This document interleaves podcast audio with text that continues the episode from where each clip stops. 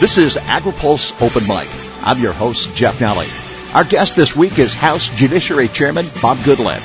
AgriPulse Open Mic is brought to you by Edge, the dairy farmer cooperative that gives milk a voice. Learn more at voiceofmilk.com. AgriPulse Open Mic continues with Chairman Bob Goodlatte next.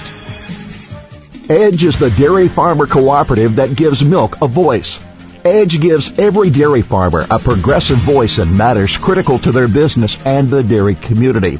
Edge provides leading edge member representation and addresses farmers' diverse needs and challenges. Edge is an energetic, forward-thinking organization representing all farmers equally, recognizing both the differences and similarities in farms, regardless of size, business goals, geography, and ownership. Now more than ever, dairy farmers need to be heard. Learn more at voiceofmilk.com. This is AgriPulse Open Mic. After representing the 6th District of Virginia for 25 years, Representative Bob Goodlatte will retire at the end of his 13th term in office next December. As chair of the Judiciary Committee and member of the House Ag Committee, Bob Goodlatte says there's still much work to do. As chairman of the Judiciary Committee, we have some issues that are important to agriculture, like the Agricultural Guest Worker or AG Act of 2017, which is uh, vitally important to help American agriculture meet its labor needs, and this is a very farm-friendly uh, bill that we have produced out of the House Judiciary Committee. It's awaiting action on the floor of the House. We're also going to work on some things that are not as ag-related, but farmers are interested in our criminal justice system like everyone else is. We're going to work on reforming that.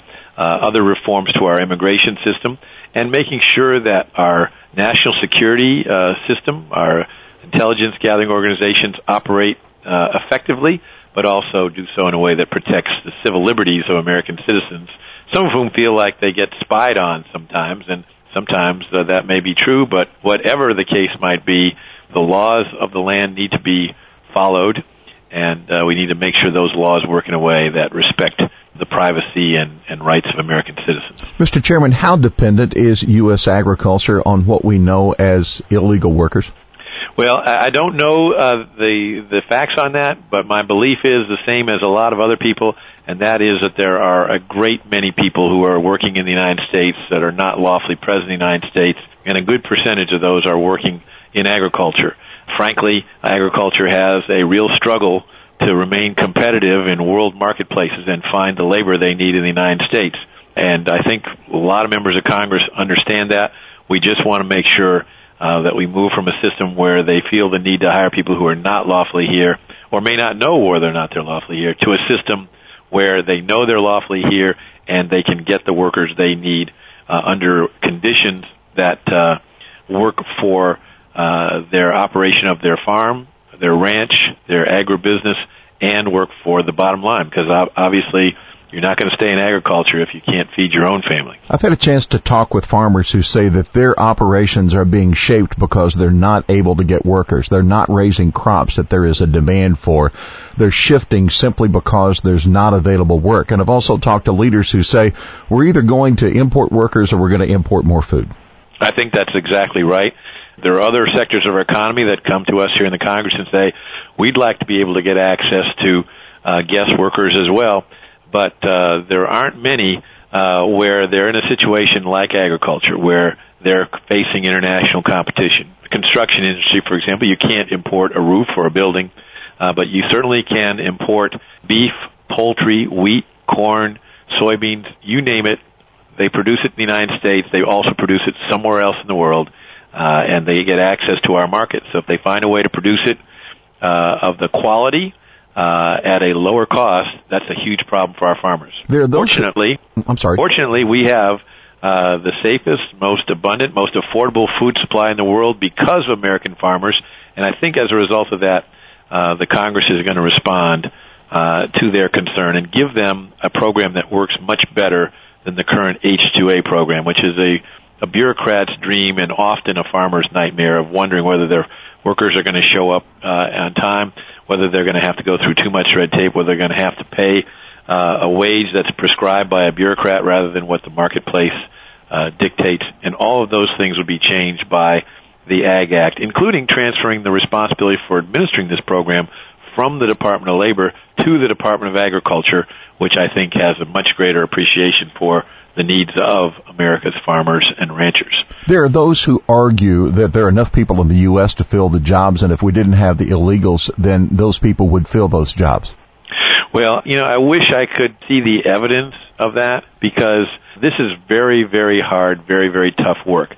And while I do agree that we should make sure that U.S. citizens have every opportunity to take these jobs and that uh, we do need to have uh, reform of our welfare systems in this country to encourage people to work rather than not work, which is another serious problem. And one that, as the chairman of the Judiciary Committee and previously chairman of the Agriculture Committee, I didn't have jurisdiction over. Uh, it is nonetheless true that you have a tough job in a business that competes in an international marketplace, and there is, in my opinion, no question but that we need to have guest workers. We don't need to have people who are illegally in the country, and we don't need to have people uh, who uh, seek an amnesty to, to stay in this country because those are the folks, uh, as in 1986, once they get their green card, many of them will leave the farms uh, and go get a job somewhere else because a green card allows you to work in any job uh, that is offered to you or even start your own business.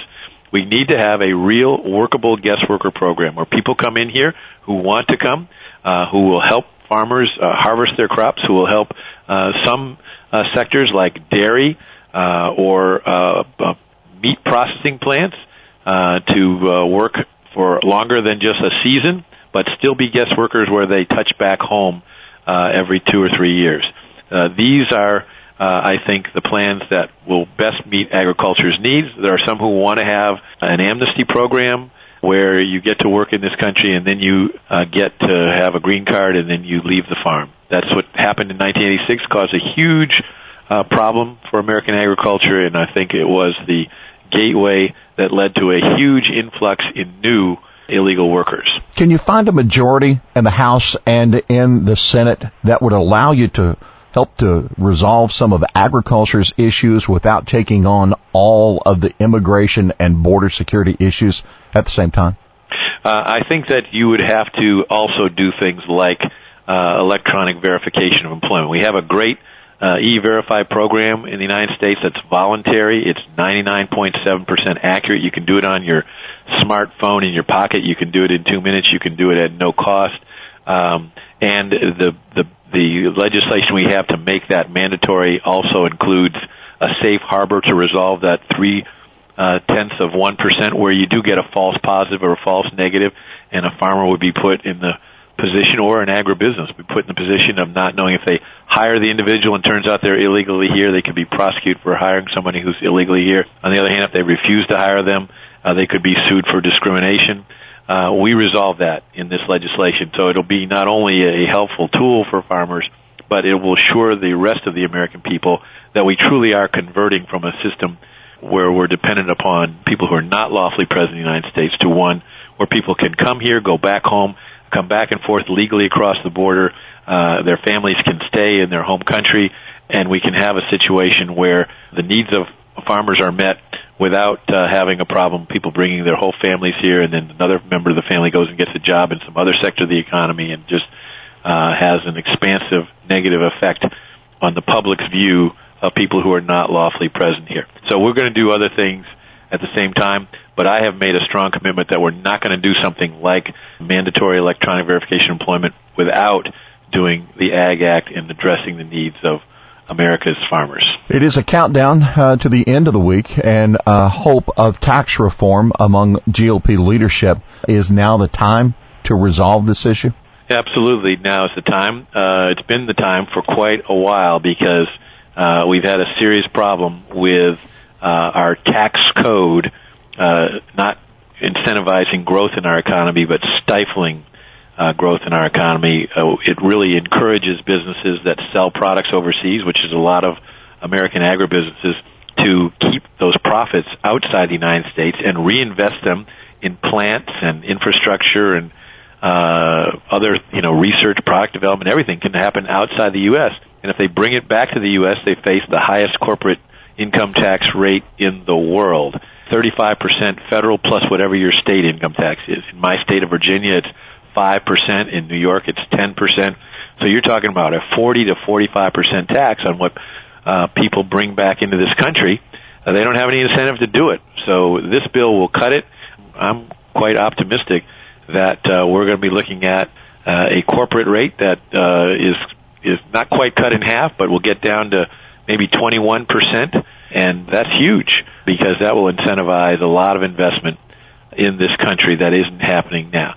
But it's not just for corporations. Uh, individuals, uh, including uh, the average American whose uh, average income, uh, average family is about $59,000, they'll see about an $1,100, $1,200 uh, increase in uh, their tax relief.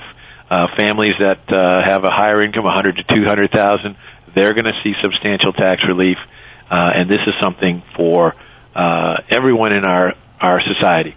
In addition to the actual tax cuts, uh, the the estimates are that the economic growth will result in average wages in the United States increasing by four thousand dollars because of this tax relief. So that's even bigger than the actual money you save on your taxes if you're going to get a, a, a better job with a higher a pay or see your current job with a pay raise.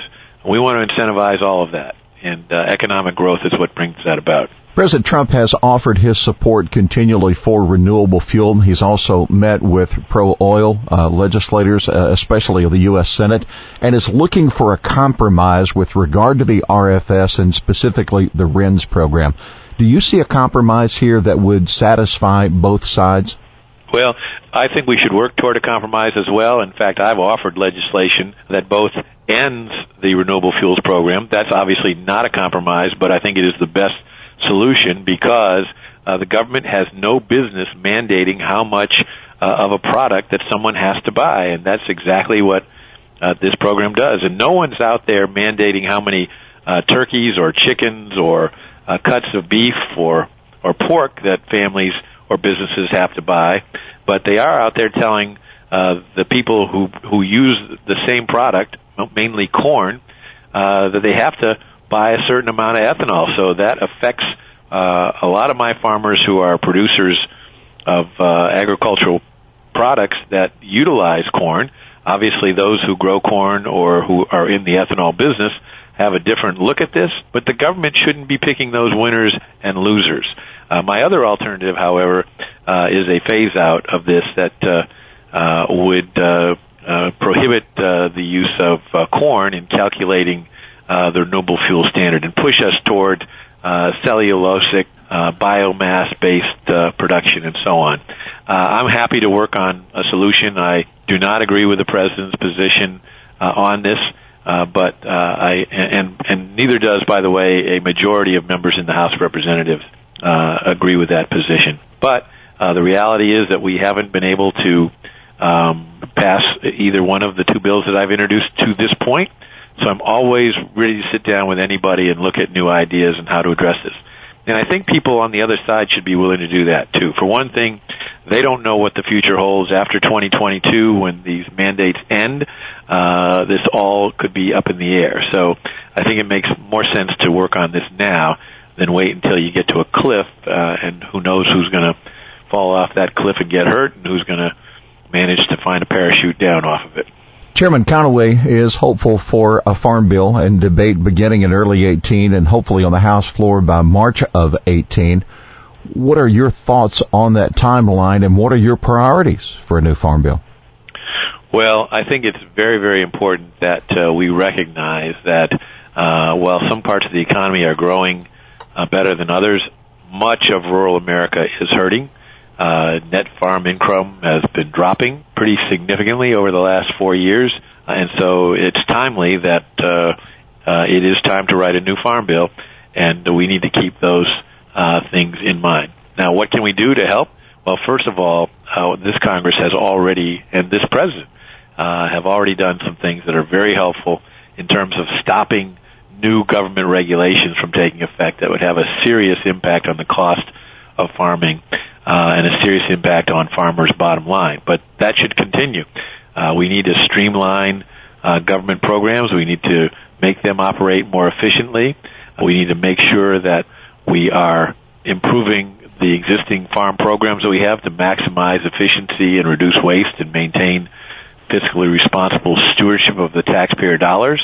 Uh, we need to have reform of our anti-hunger programs, uh, including many improvements to the nation's largest pr- such program, uh, the the food stamps or SNAP program, to help lift families out of poverty and into good-paying jobs and not remain dependent upon welfare programs. Uh, we also need to better target the resources we have uh, for rural communities to make sure that we're operating uh, in a way that causes overall economic growth in rural areas. That helps the farm farm economy, helps the rural economy, and the rural economy uh, helps the farm economy. And we need to have a farm policy that promotes that. Should the nutrition amendment come inside the farm bill debate, or do you hold that for the welfare reform debate that Speaker Ryan is speaking of in 18? Uh, personally, my preference has always been to handle farm issues separate from food stamp reform issues or other uh, other uh, nutrition programs that aren't even under the jurisdiction of the agriculture committee, uh, and therefore there is merit to including that in an overall welfare reform package. Uh, but uh, wherever we do it, we should do it. Uh, there are needs to make sure that we have a program that incentivizes giving people a hand up and not a hand out. Mr. Chairman, we want to thank you for taking time to spend with us here on this edition of Open Mic. Sir, it is Open Mic and you have the last word. Well, thank you. It's always a pleasure to speak with the listeners of AgriPulse and it is always a pleasure uh, to work with America's farmers and ranchers. Uh, they truly do provide the safest, most abundant, most affordable food supply in the world, and we need to have government policies that get out of the way of farmers doing that and not uh, make it more difficult for them. And I'm not sure that's always been the case in the past. So, in fact, I'm pretty sure it hasn't. So, we'll be dedicated during this next year to uh, working to make sure that the future is bright for American agriculture, encourage young people to get into agriculture, families to be able to keep in agriculture, and keep this great tradition that has made America strong continue on. Because when we start importing more and more food from elsewhere in the world, uh, I think that is the, a sign that uh, America's economy is not where it needs to be headed. Our thanks to Chairman Bob Goodlatte, our guest this week on Open Mic. AgriPulse Open Mic is brought to you by Edge, the dairy farmer cooperative that gives milk a voice. Learn more at voiceofmilk.com. For AgriPulse, I'm Jeff Nalley.